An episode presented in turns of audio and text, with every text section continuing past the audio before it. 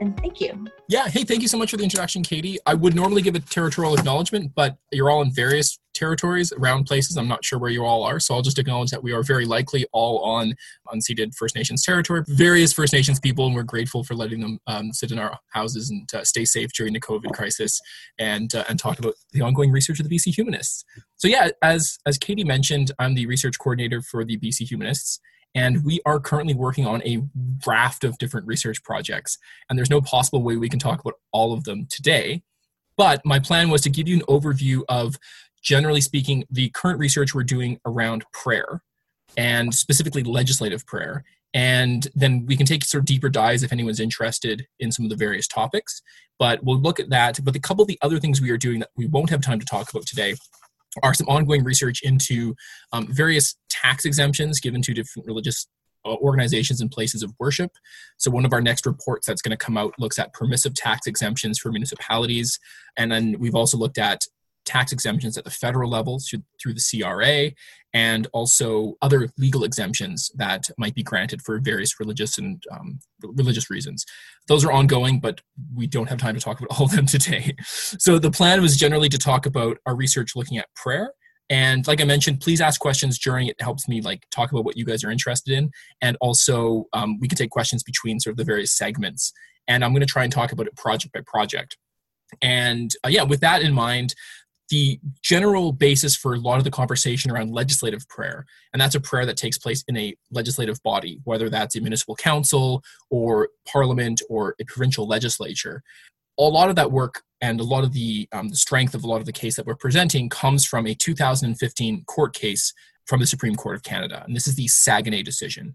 And basically, the Saguenay decision the, the summary of it, the, the basic rundown of Saguenay was that um, you have, a gentleman from Saguenay, Quebec, who um, was attending regular sessions of the municipal council, and they were starting each session of the municipal council with a prayer, an overtly Christian prayer that people were crossing themselves. There was a large cross on the wall, and Alain Simoneau um, objected to this as being um, exclusionary, and this went to the Supreme Court. And in 2015, he won this case. And this was really an important legal case because it establishes the constitutional basis for saying that legislative prayer is not okay. And we've done a lot of work building on this in BC, looking at lots of different levels because it is such an important document, uh, such an important um, agreement, decision rather, sorry. and the decision basically states that the state has a duty of religious neutrality, which means that the state of the Canadian government cannot pick sides in religious disputes. It cannot favor one religion over others or no religion. And not only is this, and it described this as being incredibly important. In fact, it was described as a democratic imperative that a democratic state must have a government that is neutral uh, with respect to religion. And so, with this in mind, we have launched a number of research projects looking into legislative prayer, building on the 2015 decision. So, the next report that you're likely to see, although temporally speaking, this might vary because we have lots of different reports coming out, but one of our future reports looks at prayer at municipal councils. Um, so, we actually have Renil present, which is great because Renil is one of our, our summer research researchers working on this project. Basically, after 2015, no municipal council in Canada can start a meeting, whether it's an inaugural meeting or random committee session, with a prayer. And we wanted to look into see whether this was the case. And we knew that we had a few complaints from across the province that indicated that not all municipalities were following this after 2015. I noticed my municipality, for example, here in Saanich, started its inaugural session in 2018 with two prayers. So we launched this project where we were able to look and to verify which municipalities in BC were following the law that says you cannot start a municipal council meeting with a prayer, and you know which ones were were not. We kind of broke into two different categories. We recognize that inaugural meetings, so that's the first meeting that takes place right after new people are elected, right after an election, were treated often slightly differently than regular sessions. And we first started by emailing all the municipal councils and municipalities and asked them if they followed this practice. And we only got responses back from a very small number and they tended to be the ones that were following the law because no one's going to rat themselves out. Let's go figure. So then we realized that that wasn't going to work. And so we had our researchers look at the minutes and video sessions and agendas of every single municipality in British Columbia to verify whether they were following the law post 2015. And we broke this into two, the inaugural and regular sessions. People will often include a prayer in an inaugural meeting because prayer is often considered as having, and I'm using air quotes here, a solemnizing um, effect on meetings. This, of course, is not the case because obviously the Supreme Court has ruled that you know excluding people from a meeting is not acceptable, and so clearly excluding people from a meeting doesn't really solemnize that meeting. It actually probably undermines the whole purpose of that meeting. But we looked at both of those factors. Oh, one quick question uh, from Adam. Ah, really good question. So when it comes to municipal councils, the answer is it, it varies incredibly. Um, some municipalities we couldn't find the minutes. some of them we couldn't find the agendas. Some of the websites were down. Some of them have audio video recordings. Typically, what happens though is that often they will introduce the individual delivering the prayer, and that will be included in the minutes, and the content of the prayer will not be included in the minutes. And this is something we saw reflected at the, the provincial legislatures where as well, which I'll talk about momentarily. But yeah, basically it, it, it varies considerably, and we ended up having to transcribe a lot of those prayers. Most municipalities don't transcribe their meetings verbatim. They usually rely on audio recordings and sort of um, jot notes, and so they wouldn't record the content of the prayers. But they will often record, because it's an inaugural meeting, they will record the person delivering the prayer which actually makes our lives really easy because if it's you know Monsignor Bob delivering the prayer, we can know that it's probably a Christian prayer. You know, and if it was, you know, Imam Bob delivering a prayer, we could probably guess that it was a Muslim prayer. It makes it, from a methodological perspective, a lot easier than trying to guess what religion the prayer belongs to. It seems that, well, I'll get into the results in a second because maybe uh, differentiating the prayer is quite easy. But yeah, really good question. Any any follow up questions on that? Uh, and one reason, actually, just as just a bit of an aside, but one reason that a lot of legislative assemblies won't record the content of prayers, and in fact, some will exclude the public from those prayers, it goes back to the British tradition. A prayer in the British legislature was adopted in the 1600s, and it was often considered as a private affair. For it was a prayer delivered for the members of the count of the legislative assembly. As such, they um, would exclude members of the public. And so often, the modern uh, translation of this is that the prayers aren't transcribed and it just has prayers in the minutes and then they move on. This is often i mean it's both it's bad from someone who's trying to perspective of trying to, of someone who's trying to research it. It's good from someone who's trying to not you know encourage our hansard people to waste their time typing up prayers. Um, so it's a bit of a cost benefit analysis there.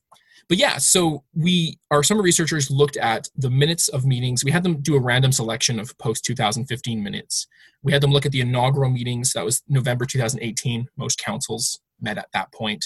And then we also had them pick a couple of random committee meetings um, just to check to see if those those municipalities had had a prayer being delivered. We, oh, and, and just one, one point to draw a distinction here. We did draw a distinction between um, First Nations territorial land acknowledgements and prayers. And um, recognizing this gets murky sometimes because sometimes the First Nations territorial land acknowledgement will include deeply religious content and not necessarily religious content from an indigenous religion, but often Christian religion. Um, but we left those aside as, as them as a separate category of things. Um, and that's a, another research project for another day, and I'll also talk a bit more about that momentarily. But yeah, so there are 162 municipalities in British Columbia. I think it's down to 161 because a resort town has lost its classification. Of those, we found that 23 started with prayers. And of those prayers, all 23 of them were Christian prayers and they were all delivered by Christian members of the clergy who were disproportionately men. And so you kind of see a, a general trend here. And the scale of the municipalities varied considerably. So, 100 Mile House and Lake Cowichan started with prayers. Similarly, Saanich, Victoria, North Vancouver, and Langley all started with prayers. So, we're seeing a kind of a wide range. And sort of to wrap up this element of our project, what we've then done is we sent letters to these municipalities to remind them that the Constitution forbids them from starting meetings with a, with a prayer. And we're going to follow up after the next election, um, which will be in 2020, to see if the municipalities that previously started with prayers have stopped doing so. We suspect that a lot of the municipalities just really weren't aware of Saguenay. It was in 2015, and it's not necessarily the role of whoever's organizing the inaugural meeting to be completely aware of all the laws. So we're going to send them reminders before the next um, inaugural and follow up on municipalities that continue to break the law in spite of that uh, that warning. Yeah, and um, the second part of this project, which is sort of expanding it, is looking at all 3,700 municipalities across Canada. Yeah, the question was out of curiosity, was New Westminster one? Um, I don't know if they used it in their inaugural meetings, but I wasn't sure if uh, they've changed. This is a good question. Let me bring up my list. It's sitting right here. So, New Westminster was not on that list. No, so it seems like they've updated their practices from last time. However, if you are aware of them starting a meeting with a prayer, because it may have slipped through our, our net, please let us know because we're happy to follow up on that. Yeah, the other question here is Is there any initiative to engage with candidates for municipal elections to get commitments to compliance. Um, that's not something we've thought of, um, mostly because we, we don't need their commitment. It's the law, they have to follow it. And so when you have a big stick like the Canadian Constitution, you don't need to ask people to follow it. They are required to by law. So the severity and the strength of the wording of letters that will be sent to municipalities was very generous when we first let them know and before 2015 uh, before the last inaugural in 2018 but if those 23 municipalities continue the practice after 2020 they would have had fair warning. And at this point, we don't really need a commitment from them. We need them to change that behavior immediately. And you know, it's it's a legal issue at that point. Uh, the next question was Were there any municipalities that had a rotating religious or otherwise opening? The answer is we don't know because we only looked at the inaugural meetings at 2018. We did ask municipalities and look to see if municipalities have previously changed their practices. One of the challenges you get is the inaugural meetings are often orchestrated by the current incoming or incumbent mayor. And as a result, it, it, tends to be kind of different every year depending on who the mayor is. And there doesn't tend to be lots of practices that are passed on from year to year. So basically, the mayor comes in, they invite their favorite priest to come give a prayer, they pick their favorite bagpiper, their favorite judge comes in to help them with the oath of office, and friends and family are invited and that kind of thing. So there isn't really a lot of concrete procedures that are around those kinds of things. But that's a really good question.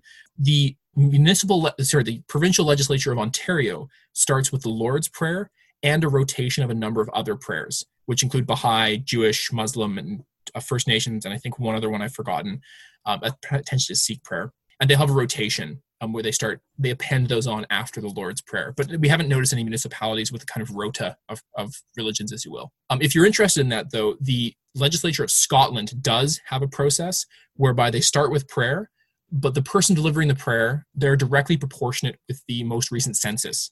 Uh, if 25% of people in Scotland are Anglican, then 25% of the prayers opening their legislature will be Anglican. Um, and they've asked some really cool invocations. They had a woman deliver one be at uh, British Sign Language, and um, they've had some other interesting poetry and things read. We did look into them, and one problem with the Scottish model is while they have a really good representation of different faiths out there, they're disproportionately dudes. They're disproportionately people who identify as male, and so this is an ongoing issue with when it comes to prayer. And I'll talk a bit more about that a little later on. Yeah, good good question. The answer is they're almost all they're all Christian. We haven't noticed a lot of non-Christian prayers being delivered in municipalities. We can look back in the past, and that might be part of our ongoing research. Good question. Yeah, so that kind of um, basically we're going to be looking at all 3,700 municipalities across the country, and um, we did a quick survey of 19 municipalities in Alberta, and we found one of them is currently, was currently violating the Constitution. Um, that was Wetaskiwin. So they had their inaugural meeting start with a prayer. And we reckon if we look at municipalities across the country, we'll be able to, to identify a percentage of, of municipalities that are violating the law. And then we can send them letters and remind them that they should be following it. Any, any other questions before we move on to our next uh, the next item? So once we looked at municipal councils, we then looked at the provincial legislature. So daily sessions of the BC legislature prior to November 2019 began with prayers. And um, as, as Adam was asking um, with the question, they were they weren't Hansardized, which means they weren't transcribed into the record, nor do we know who was delivering that prayer. So if you're interested in a, a larger study of this, I'm going to actually post the link in the chat box because um, I gave about an hour and a half long talk on this subject and I don't want to go into the report in too much detail. But for those who are interested, this is the podcast with the full breakdown of the report that we wrote. Basically, we sent this out almost two more than two years ago, where the BC humanists were interested in looking at the religiosity and content of the prayers delivered in the BC legislature. And we went about, and this was a huge process because they weren't Hansardized. So we couldn't just download the prayers. We actually had to transcribe them all. So we recruited 52 volunteers who transcribed 877 prayers. We also did 70 of those twice just to make sure that we were getting accuracy correct. And our, our volunteers had an excellent accuracy rate.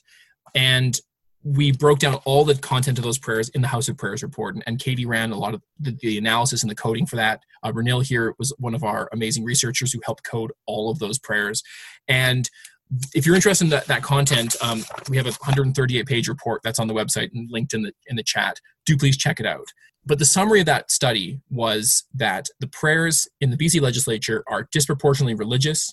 Fewer MLAs are delivering prayers. The prayers are getting longer, they're getting more religious, and they ultimately don't represent the views of British Columbians. And so I won't go into too much detail um, rehashing those findings, but basically we found that 71.2% of the prayers were religious, and where we were able to, to identify the religion, 93.1% of those were Christian. And so that's a lot of one religion being represented in a very diverse province. So I'll, I'll pause there, but I, I, would encourage people to check out the report or to at least read the summary of it because it does really break down the results um, and the content of the prayers that we found in the BC legislature. So we've kind of moved on from that project and we've expanded in a number of ways. So one of them is the municipal uh, council studies. But the other ones are a couple of other updates we've done. So we were really kind of excited, kind of not excited. But in November 2019, the BC legislature changed their standing orders. So Standing Order 25 is the one that says that um, daily sittings start with a prayer, and they updated that from prayers to sorry, prayer to prayer and reflection, prayers and reflections. So that is kind of a change. And so we were kind of, it seemed somewhat promising that they made a bit of an adaptation. So now that we can have prayers and reflections, one of the problems with only calling them prayers is that even if someone wants to deliver a secular invocation, that person is still tempted to still fit within the confines of a prayer. So we actually noticed this that a significant percentage of the prayers that were coded as secular still ended in amen. So 88.7% of the prayers that we considered secular still ended in amen and that's mostly because um, of the structure. You know if someone asks you to deliver a prayer even if you don't want to deliver an actual prayer you're still often going to adhere to the hegemonic structures of, of prayer and the culture that you're in. And we actually submitted six sample prayers ourselves and we had a lot of difficulty writing them in such a way that they wouldn't seem overtly prayer like so that was kind of an interesting change that happened in the BC legislature. So, one of the studies that we're going to do, and this is um, a book chapter that we're going to be having um, coming out most likely next year, depending on academic publishing cycles, which I, which again remains unknown. I have a book chapter that's been waiting for two years to come out, but we're going to look at how the content of prayers has changed since the update. So up until November 2019, we have prayers, and then from then to the current, we have prayers and reflections.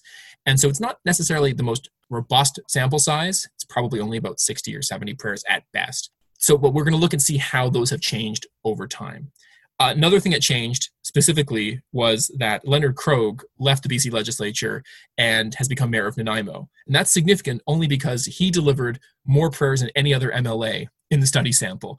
Um, in the report, we have league tables that list like who's delivered the most prayers, and it's Leonard Krog at the top of every single table. And his prayers were of a certain variety. And um, yeah, so ultimately, it, it's going to totally change the face of prayer in the BC legislature because from 2003 on, we basically have um, one guy.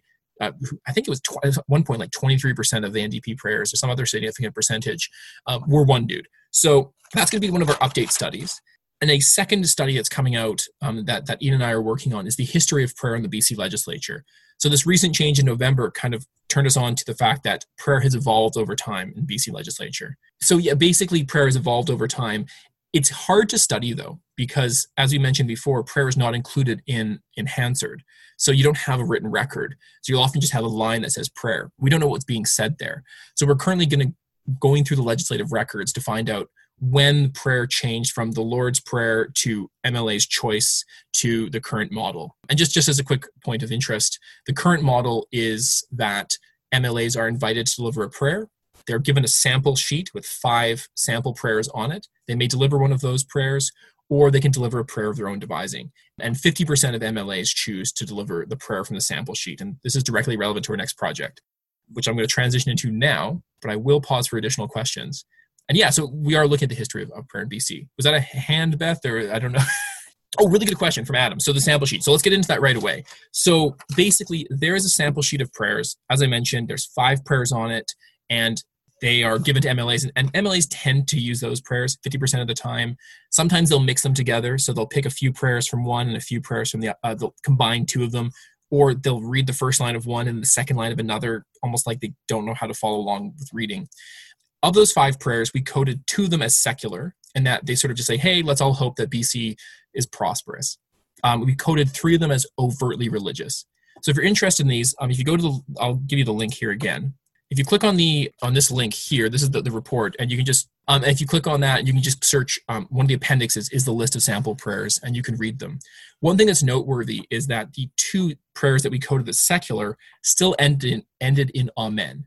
So you're still getting that prayer structure that's very much um, sort of from the Abrahamic traditions, and it's not a, a traditional way of ending a prayer for other cultural groups. So it's still very much within one group of one religious group or one broader ecosystem of religious traditions.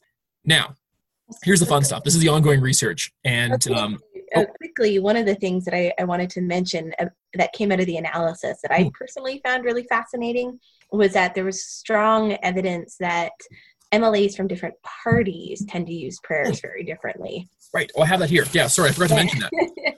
really good. There's, this is just so much information that we get on this. Um, mm-hmm. oh yeah, it was it was 11 point something percent. Oh, here it is. Um, yeah, if you look at the different parties, um, they're more likely to do like religious versus non-religious. So NDP MLAs were more likely to give uh, secular prayers, 31.4% versus 26%. And liberal MLAs were significantly more likely to deliver Christian prayers, with 25.4% um, identified as Christian, compared with 9.2% of the prayers by NDP MLAs. One thing that's also worth mentioning is that we had very conservative coding when it came to determining what was Christian and what was not. So, unless the prayer overtly mentioned a Jesus character or had language that was explicitly from the religious text of Christianity, we wouldn't code it as as Christian. So, just because a prayer started with Heavenly Father, we wouldn't necessarily we wouldn't code that as Christian because it could also be a Mormon prayer. It could be a prayer from another religious tradition. So, when we say that, say 23% of the prayers in the BC legislature, or let me get the exact number for you here. Uh, 20.2% of the prayers delivered in the BC legislature were identified as explicitly Christian. That doesn't necessarily mean that a lot of the other prayers didn't also fit into that prayer ecosystem. Yeah, and there's so many different fascinating things we can look at. So, for example, when we do our update study on BC legislative prayer, we're going to look at um, things like gender. We didn't look at that in the last study because we just had so much content. But the question would be like, are people identifying as female delivering prayers more likely to be religious or not to deliver religious prayers or not there's so much stuff that you can do and the cool thing is because we believe in open access all of our data is publicly available katie has made her coding available it's in the report if you follow the link to the report itself, you can look at our database and you can use the database and you can do whatever math and any analysis that you want on it. And we encourage you to do so because there's a lot of things that can be found within that uh, those prayers as well. I mean, we, we didn't even look at like the, the words themselves and closeness of words and proximity of different terms. And there was just so much stuff we could have done. Yeah, great, great, great, great point. Thank you. Yeah, so there is a list of sample prayers. And here's the interesting thing. So the clerk of the BC legislature contacted us last year about the fact that they were revising the current practices around prayer. And that's why we released the House of Prayers report. Because we were already working on the project for about a year and a half, but we kind of scrambled to get the thing together to make the deadline so that the, the report itself could influence the process involved in reviewing prayer. The clerk got in touch with us again and said that they're making a list of prayers, a sample list of prayers, and could we help contribute some humanist prayers or invocations or declarations. It's always difficult to talk about these things. They're prayer. We call them prayers, but some of them are poems. Some of them are actually. We found some great um, like partisan attacks, some some threats that were delivered through the prayers. Like one of the MLAs threatened a union through his prayer, which was very controversial. And you know we've had uh, Renil had a, compiled a great list of some of the most ridiculous prayers we found. Some of them thanked you know God for shipping contracts. Um, there was definitely a few veiled partisan uh, swipes across the aisle, as it were. So we compiled a list of six sample invocations that could be included in this list, and those can be found in the uh, House of Prayer study. But then we got to thinking, okay, this is problematic. You've asked the BC Humanists to submit prayers to reflect 67 point something percent of British Columbians that don't believe in a God. We're not representative of that group right? Just because someone on the BC Census says that they're not religious doesn't mean that they would be a member of the BCHA, and they probably aren't given our membership numbers, which are going up, uh, but they aren't 60% of the province. So that was a bit of a problem. But the next report we're working on is called Arbiters of Faith, and it explores whether the clerk of the BC legislature can actually explore the can actually look into the question of what is prayer, what is religion, and we basically come to the conclusion that no, the the clerk of the, of the BC legislature can't actually decide what prayers to include on the sample list without breaking the Constitution. So, for example, I'll walk you through some of the questions that we explore in this report, and it's coming out. Um, this is actually an academic article, so it's going to peer review in a couple of days. The first question is like, what constitutes a religion? So, under Canadian jurisprudence, it's not clear. We don't know what an actual religion is right? So whether a you know, some people say, well, I know it when I see it. So yeah, clearly, you know, Roman Catholicism is a religion, but is Eckankar a religion? Is Scientology a religion? Is the Church of the Flying Spaghetti Noodle Monster a religion? And it's really difficult for getting shout outs to our, um, our Pastafarian friends. It's really difficult to decide what is a religion. And this becomes a problem when the clerk of the BC legislature is asking different religions to submit sample prayers do they ask the unions for a prayer to to the workers? Do they ask Eckankarists for um, someone to come chant the HU before a meeting? And do they ask Pastafarians to come and drink, I suppose, a toast, um, maybe chug a beer before the meeting starts? I, is that, I think that's a culturally appropriate. Yeah, there we go. Yeah, people are raising glasses in the chat. There we go. Huh. Um, I think that's a culturally appropriate um, Pastafarian reference. So if you look on our report breaks down the jurisprudence on this, we don't know what actually is a religion, and as a result the clerk can't really find can't really canvass religions for sample prayers because we don't know what they are but even once we've done that there's another problem and that is what religions make the cut just because something is a religion doesn't mean it's very well represented in British Columbia. So 0.5% of British Columbians identified themselves as being Jewish in the last census. That's now there was about 2 point something percent of prayers in the BC legislature were prayers that we classified as Jewish, um, but there were no Sikh prayers but a significantly more larger percentage of people identify as Sikh in British Columbia. And so when we look at like how do you actually decide which religions to ask, the first method is like bureaucratic familiarity. So some religions are just better represented, and so the bureaucrats just sort of pick the ones they know. That doesn't really work though, because they just may not know about all the different religions. Again, people who follow the teachings of uh, Sri Harold Klemp and are Eckankarists will have no idea, you know, are definitely not going to be understood and, and, fall into the bureaucratic familiarity of the clerk of the BC legislature. I'd be surprised if most of you know what Eckankar is go have some fun. Uh, there's a deep dive you can take on Ono Ross and Carey, a great podcast, and uh, they they break it down into lots of detail, which is why I think I have probably too much familiarity with it. but the next thing you could do is population. Dem- oh, really quick, uh, Lauren has a question about the Scottish. Yeah, model. the Scottish model. Yeah, so this is the question: like, could you use the Scottish model here? The challenge with the Scottish model, again, now that kind of brings actually it flows perfectly into my next point, which is population demographics. You could do exactly what they're doing in Scotland. There are some problems with this as well, though, simply because you have I think, think it's like 32,000 different sects, um, different denominations of Protestant, right? And so the question would be then, okay, which ones do we pick? And then the other questions would be, okay, which ones are we rep- are we asking to be representative of a different group? And I'll, I'll, talk about this in a moment, but there's a lot of other problems with asking organized religious groups and non-organized religious groups. The other challenge you get, actually, I'll talk about that now because it came up as I mentioned with the Scottish model, you get disproportionately men participating because they're overrepresented in, in, in the clergy of most of most religions because there's a lot of sexism. And so you actually will that's a huge problem that's magnified in this process. But again, there's that other question of like who speaks for the non-believers. So if you look at the, the demographics of British Columbians, and I'll bring up my chart here because it's well, and I was going to say, Adam just mentioned representation of groups that do not do prayer. So some religious groups that don't, yeah. Well, it goes actually just to build on that. What Adam was adding, some groups don't do public prayer, right? There's actually a strong Christian tradition that says, you know, don't be like the hip. I think it's Matthew. Oh, I'm going to get my, my Bible verse wrong here, but you know, you know, don't be like the hypocrite and don't pray in public. Um, Jehovah's Witnesses won't engage in civic activity in this of this nature. Um, there's some religions that wouldn't permit prayer in this setting. So, for example, you have to deliver a prayer in a consecrated building. Don't think the legislature is consecrated. Um, some religious traditions prohibit the delivery of prayer in, in front of non believers or in front of women. And those groups then couldn't be represented in the legislature. So, there's a lot of groups that would necessarily be excluded by nature of their beliefs. And again, it becomes like an even deeper question of, you know, well, how do we actually how do we pick these groups? And particularly for non-believers just because someone is a non-believer doesn't mean they don't necessarily have a spiritual tradition or a faith tradition. And there's even more problems and this is just building up thank you matthew 6 5 thank you Renil. there's another big problem and that's which data which demographic data do you rely on? If you rely on the census the census asks people a question in a certain way and i, I don't have the wording in front of me here but basically the way that it's worded it's asking them sort of to follow like which religious tradition do you belong to but that doesn't necessarily reflect whether they believe in that tradition itself. So you can have someone who's, say, for example, identifies as a secular Jew who would be uncomfortable with a religious prayer being delivered on their behalf still check the Jewish box on the census. So when and our demographic data is not very good because um, the long form census was um, I can still blame Harper for getting rid of that and destroying um, tons of, of, wealth of data. So that was a big a bit of an issue as well. So you can try the Scottish model. It's definitely better than other models, but it does still have its problems. And I've only gone into some of them. More of them are in the paper. There's been some other comments here. Let me just check those out there. Why should it be excluded in general? Let me get into that in a sec. I think he was just mentioning, you know, that there are all of these different problems, and he's just commenting that that that's why prayer should be excluded as a general rule. Oh, thank you. Yeah, that makes total sense. Yeah, so basically, the finding of this study is that either we let MLAs do it themselves or we abolish it. Um, the BCHA is very firm that we abolish legislative prayer because it's just incredibly problematic.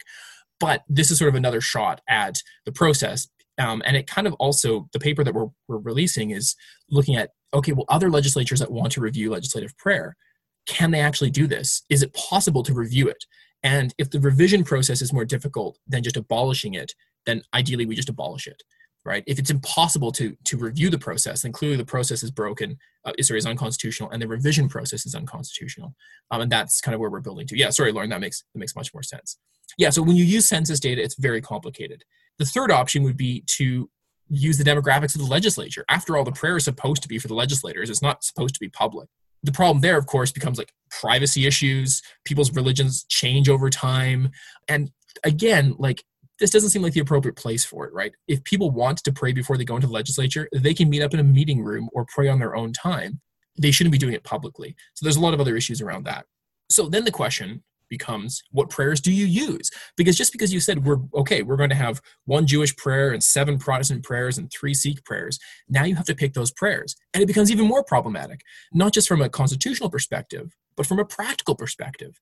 So for example you know you can ask you can say oh we're going to have one jewish prayer but now you're asking reform jews and hasidic jews to pick a prayer. There is no way that they're going to agree on a single prayer. You know you might have anglicans and catholics some forms of Protestants agreeing to the Lord's Prayer, but you're certainly not going to get agreement. Yes, getting head shakes, you might, um, but you probably won't, right? Like Anglicans have numerous prayers they might pick, so that's a problem. And then there's another problem, which is who do you ask? If you ask the bishop, now you're asking the, the representative of that faith. Well, some faith traditions don't have a clear hierarchical structure. So do you ask every single charismatic uh, Christian house preacher what prayer they would use? Or do you ask every single different um, small segment of Hasidism which Jewish prayer they would submit? that becomes problematic. But it gets even deeper. As I mentioned before, the people you're asking are disproportionately men, and you're not asking their congregants which prayers they like. So the prayer that the local bishop might pick is not the prayer that the ladies' auxiliary would pick. And so you have a huge issue there, reflect. And it gets even further. Like, as we mentioned before, how do you pick the non religious folks? You know, do you do an open survey? So you could conceivably ask the public what they wanted. Well, here's one problem. First of all, the there was a you know jurisprudence has established that the Canadian government cannot arbitrate between matters of dogma. So apart from like typography and spelling and like punctuation, if the clerk of the House of Legislature has two prayers, yeah, sorry, Lauren, I'm piling on here. Um, it's a 35 page report. You can see it all. It, it piles on heavily.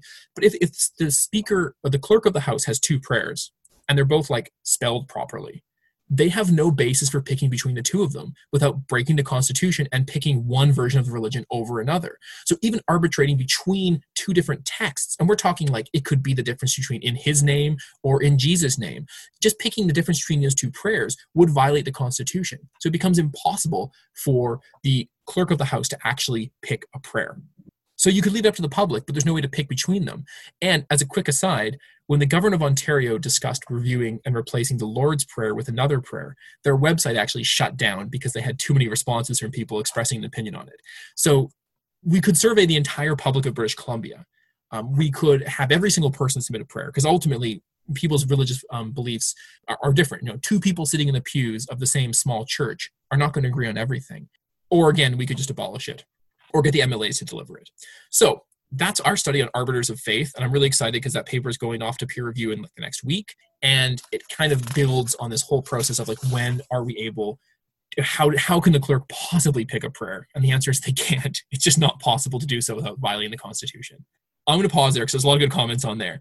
Anyone want to have any questions or thoughts on that before i move on to sort of the last big summary here? Excellent. Yeah and again i think lauren you raised a really good point which is it's so complicated and so constitutionally problematic to pick a sample set of prayers and even to deliver prayer in the BC legislature, that the process practice should be ended. But the question is, what do we replace it with? So I'll, I'll segue into the next pro, um, research project here nicely. Across Canada, there's different practices. So some legislatures start with the Lord's Prayer or a slight version of the Lord's Prayer. Um, some of them will start with the the Speaker of the House delivering a prayer of their own choosing, of their own devising. Some of them will have nothing. So Newfoundland and Labrador starts with no prayer. And some of them will have a moment of silent reflection. So Quebec starts with a moment of silent reflection. The BCHA has a hierarchy of preferences. We would like to abolish it. If we must, replace it with a moment of quiet reflection. I mean, there's no reason why you couldn't pray during that, but you could also prepare your speech or play Candy Crush. The third option, which we also were supportive of, was to replace it with a territorial land acknowledgement.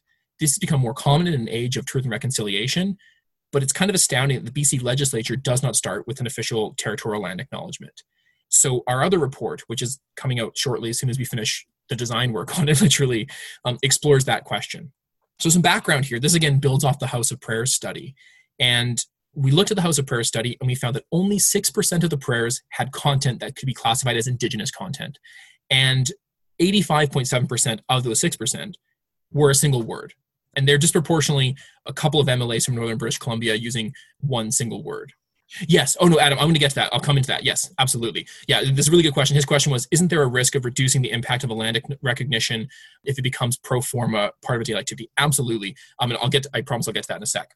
So a bit more in the background though, and this is actually just to to preface what Katie is going to probably contribute here as well. We looked at the prayers. We found that New Democratic MLAs were much more likely to have First Nations content in their prayers, 11.7 percent, compared to Liberals, 0.2 percent. So there's definitely a, a, a partisan uh, division there. So, just a bit of overview of First Nations um, involvement or Indigenous involvement in the BC legislature. Prior to 1949, Indigenous people could not vote in the BC legislature or hold office there. And Inuit were not permitted to vote until 1950. And um, Ian found this amazing bit of information, actually more horrifying than amazing. But despite the fact that Inuit could technically vote, they were not supplied with ballot boxes until 1962. So that was a huge problem. And up until 1960, um, status Indians under the Indian Act could only vote in a federal election if they revoked their status. So there's a history of, of exclusion of Indigenous and First Nations people in legislatures and parliament. And once First Nations folks were permitted to vote, we saw a very marginal increase um, in their getting elected. The first person elected, the first um, Indigenous person was uh, Frank Arthur Calder of the Nisga'a Nation. He was elected in 1949 and he held the seat until 1979. Um, and he was the only Indigenous MLA until 2005. So there was there's a large gap, and there's still a really small number. Um, we identified only six Indigenous persons ever elected to the BC legislature. So that's a bit of a that's a bit of an issue as well. So not only do we have a lack of, of an acknowledgement that um, the legislature itself is built on unceded territory, but we also have history of Indigenous people not being represented in that legislature. So this report that's coming out basically um, analyzes that and, and looks at some of the other aspects related to sort of colonialism and oppression within the BC legislature. And I'm going to bring up my other notes here. Basically, as I mentioned, we break them down. We don't see a lot of Indigenous content. So our recommendation was, if we must, we should abolish legislative prayer. We could replace it with a territorial land acknowledgement, but we wanted to make sure that, and Adam raised a really good point, that this wasn't pro forma and we also didn't think it was up to us to come up with a, a, structure for this right? If we're coming up with the way that we acknowledge um, indigenous territory in the legislature that should be done in consultation with indigenous people and um, they should those those people should be developing the process that works for them. Now we have huge number of different diverse cultures across british columbia so that's going to be a complicated process. But obviously you know part of truth and reconciliation um, involves engaging with that right? Yeah, so, so basically the idea would be the BC legislature, if it wanted to really decolonize, there's a lot more work to be done, don't get me wrong. And this is very much sort of um, a small aspect to a broader conversation around decolonization. But the fact that we start with a prayer and that are disproportionately from one religious group over others and don't start with a territorial land acknowledgement is a bit of a problem.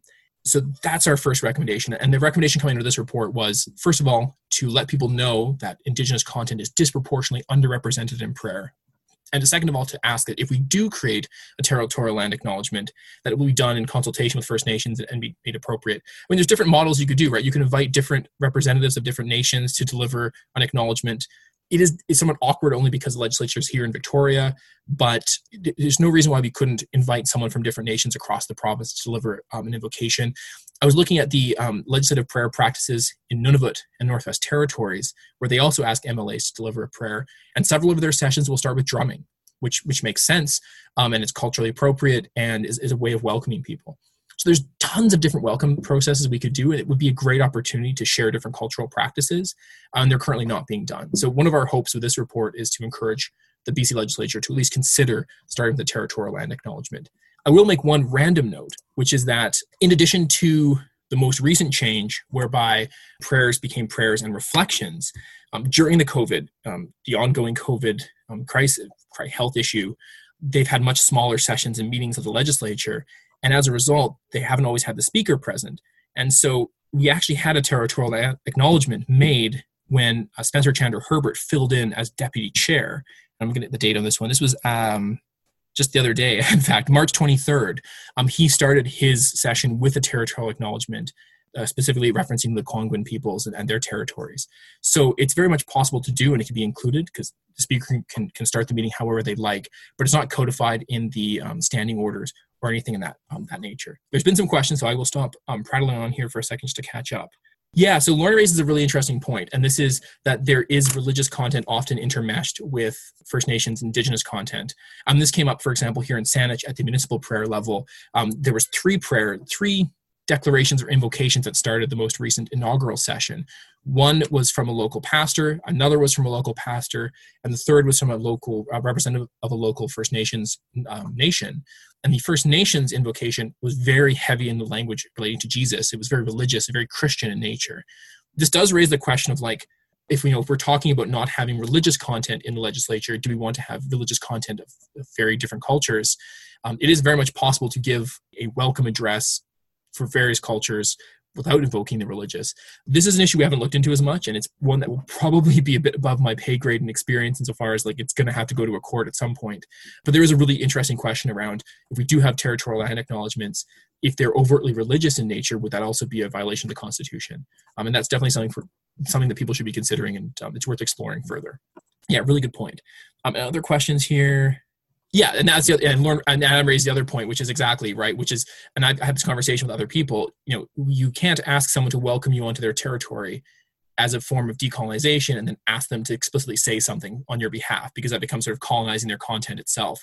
Again, that's why this becomes a bit of a land, uh, a bit of a minefield as far as navigating it correctly, and that's why I said it's kind of a bit outside my area of expertise.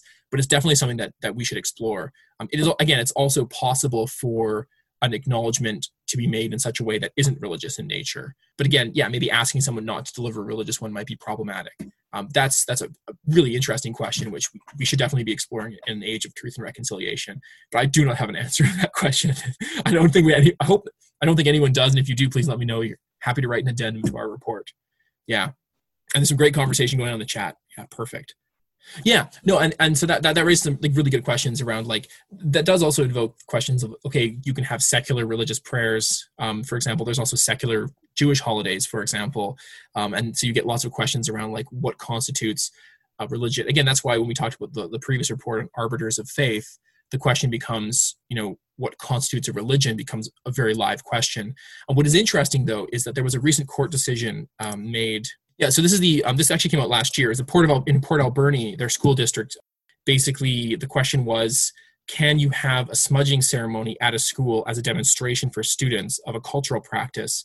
And this went to the, Supreme Court of British Columbia, and it was decided that this was seen as acceptable in the school, so it was okay for students to observe a religious practice um, or a practice but the court actually didn't adjudicate as to whether the indigenous practice be considered religious. Um, so we don't actually have an answer to that question. And it goes even deeper. If you look at the, the CRA, the Canadian Revenue Associ- um, Agency's definitions of a religion, and some court decisions around what is a religion, arguably Buddhism doesn't count as a religion um, under many laws. Um, there was actually a decision that just came out. The Church of Atheism lost a Supreme Court case where the judge was like, "Yeah, you guys aren't a, you guys aren't a church," and it's worth reading that decision. Actually, it's quite interesting. Also, don't defend yourself in court. Seriously, get a real lawyer. But the main takeaway there was the judge said, "You don't meet the criteria as a religion." But also conceded that under the current rough, vague definitions of what constitutes a religion, neither does Buddhism um, and many other uh, traditions. So the, the, definitions of religion themselves are often structured in such a way as they fit the, a Christian hegemony, and that becomes hugely problematic. I've been delving into the literature in the United States, where you have a hippie commune. And hippie commune says, look, our farm should be exempt because we are communing with nature in uh, doing our farming practices. And it's not recognized as a religion because it doesn't fit the parameters of what is considered a religion, which people are basically holding up Christianity as their baseline and comparing everything else to it. But that just seems hugely problematic.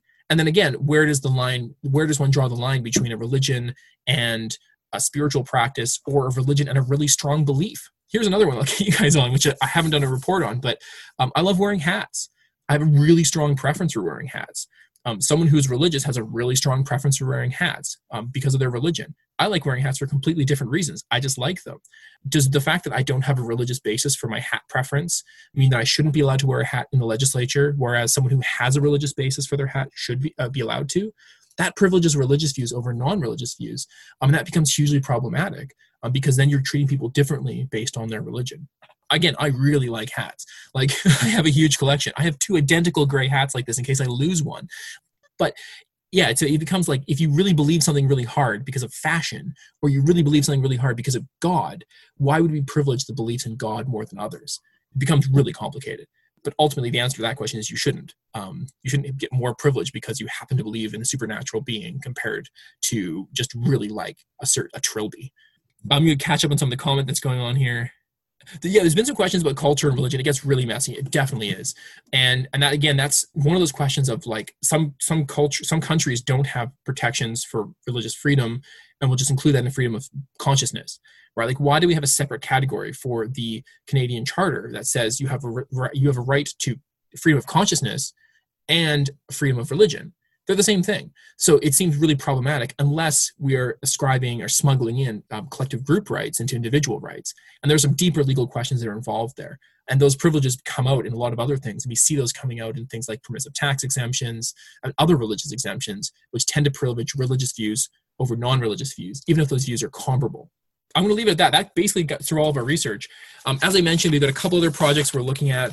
Tax exemptions is one of them at the municipal level, tax exemptions at the federal level, and um, other religious exemptions, which kind of, I guess, links really well to the hat conversation. But there's a lot of other ones that exist. Um, and our researchers, um, Renil and, and Noah, went through all of the Canadian existing laws and found out all the different religious exemptions, and they, they vary considerably. So that's another aspect that we're going to be considering.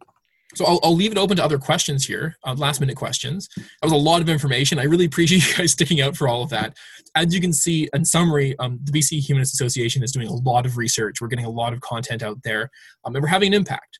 Right? We have already seen that legislative practice has changed, which I was quite excited about, and we're hoping to have broader impact on actual tangible legislation in the near future and uh, across the country as well. Uh, thanks, Beth. Appreciate that. I um I'm looking forward to seeing it come out as well. It's it's sort of nice when we publish these things that they can become part of the sort of academic literature and something that other other groups can look at, can access, and and you know, it's not just something that sort of just gets posted on our website and potentially disappears, but it becomes part of the discussion around these issues. Adam's got a question about volunteer involvement.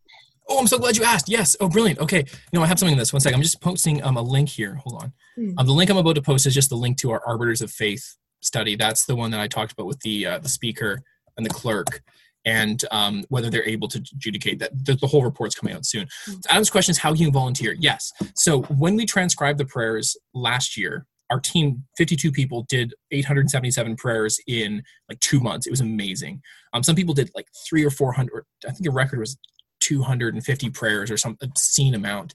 Um, and it gets quite tedious because, as we said, 50% of the prayers are the, the sample prayers. so um, so that was a bit of an issue. Um, so we had our, our, volunteers do that. We are going to be looking for volunteers this summer to transcribe the remaining prayers. So our study ended at 2019 in February. So we have about two years or two and a half years of prayers that will need to be transcribed. So that we'll be looking for volunteers for. And then we're always looking, we will likely be looking for volunteers to help with the municipal study moving forward. As I mentioned, there's 3,700 municipalities in Canada. We've looked at 106, 174 of them. And it takes, you know, for each municipality, you have to find their website. Um, sometimes, you know, that involves putting on your 1990s goggles and looking at some terrible websites that were designed on like MySpace um, navigating their website, finding out if they had prayer or not, emailing them if you can't find the answer. So there are you know thousands of municipalities that we can conceivably contact on that, and we'll possibly be looking for volunteers to help with that in the future. And also, the other one would be if you have any ideas for additional research, we, we have the BCHA Research Whiteboard where we're compiling lists of other issues that arise. So, in the future, moving forward, we're going to be working, looking at a couple other issues with some partners. One of them is looking at oh, too much information in my brain today. Uh, the, the, other one would be looking at crisis pregnancy centers, which are often disproportionately religious um, and take advantage of people in vulnerable situations to discourage them from having abortions or to give them incorrect or. I was going to say that's that's what really gets me is the lying that they've been known to do. So yeah. So just as a quick bit of background, this crisis pregnancy centers will often deceive people into thinking they're getting comprehensive information. So they'll say, here are the options available to you, and they will either downplay abortion as an option or provide incorrect and fear-based information. They'll dress up as doctors and nurses when they aren't actually. In the states, there's been some reports where they'll have similar logos to actual abortion clinics, and they'll set up around the corner so people might get lost and wander into their clinic. It's devious.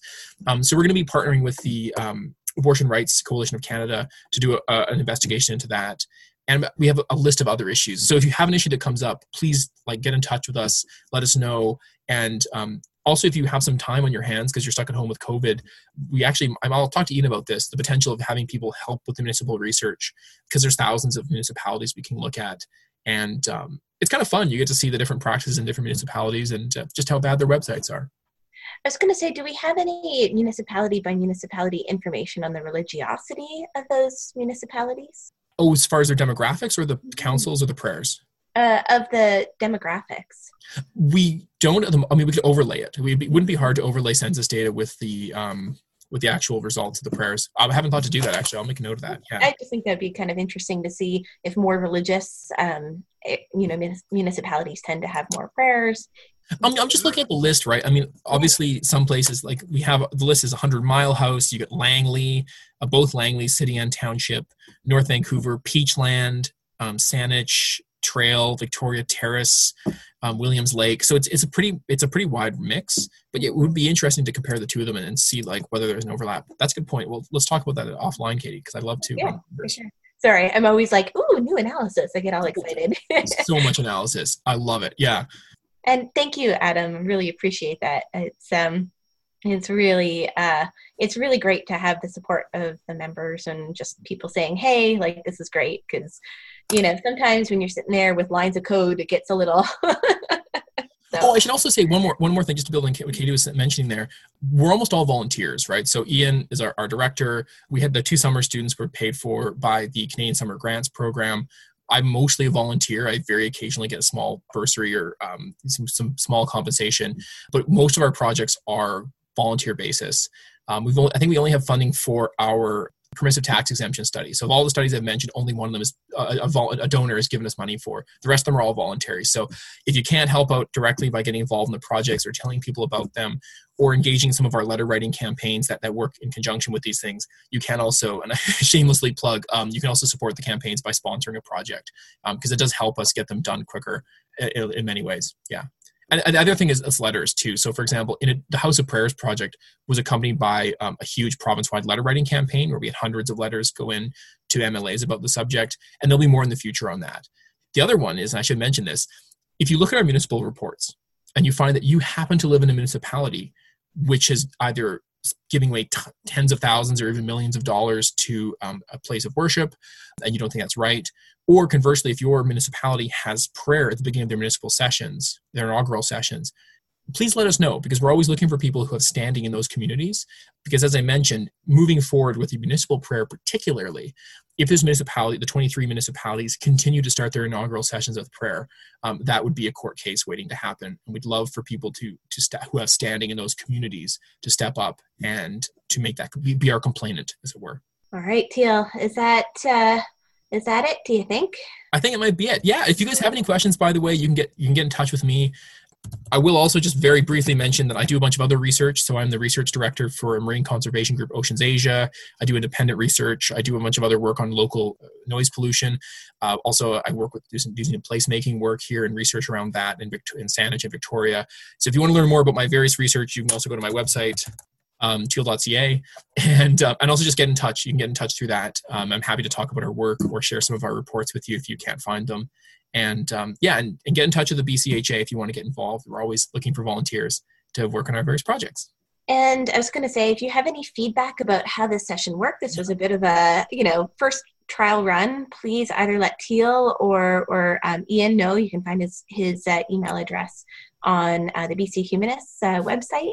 And uh, in general, we're just kind of looking for things that were useful, not so useful. Um, and this video will eventually make its way onto the BC Humanist website. So thank you very much for participating, being so active and engaged in this. It's really, um, it really just makes everything that we do so much better when, when we have lots of people involved. So thank you with that, I, I don't, I'm just going to figure out how to turn this off here. I guess wish you all a wonderful um, lockdown and keep yourselves entertained. and um, yeah, and yeah, definitely the feedback's helpful because we haven't done this before, but we love to do more of them. I love talking about our work, and very few people get to see our research apart from the clerk, who gets all of it. sure. Have a wonderful Friday, everybody.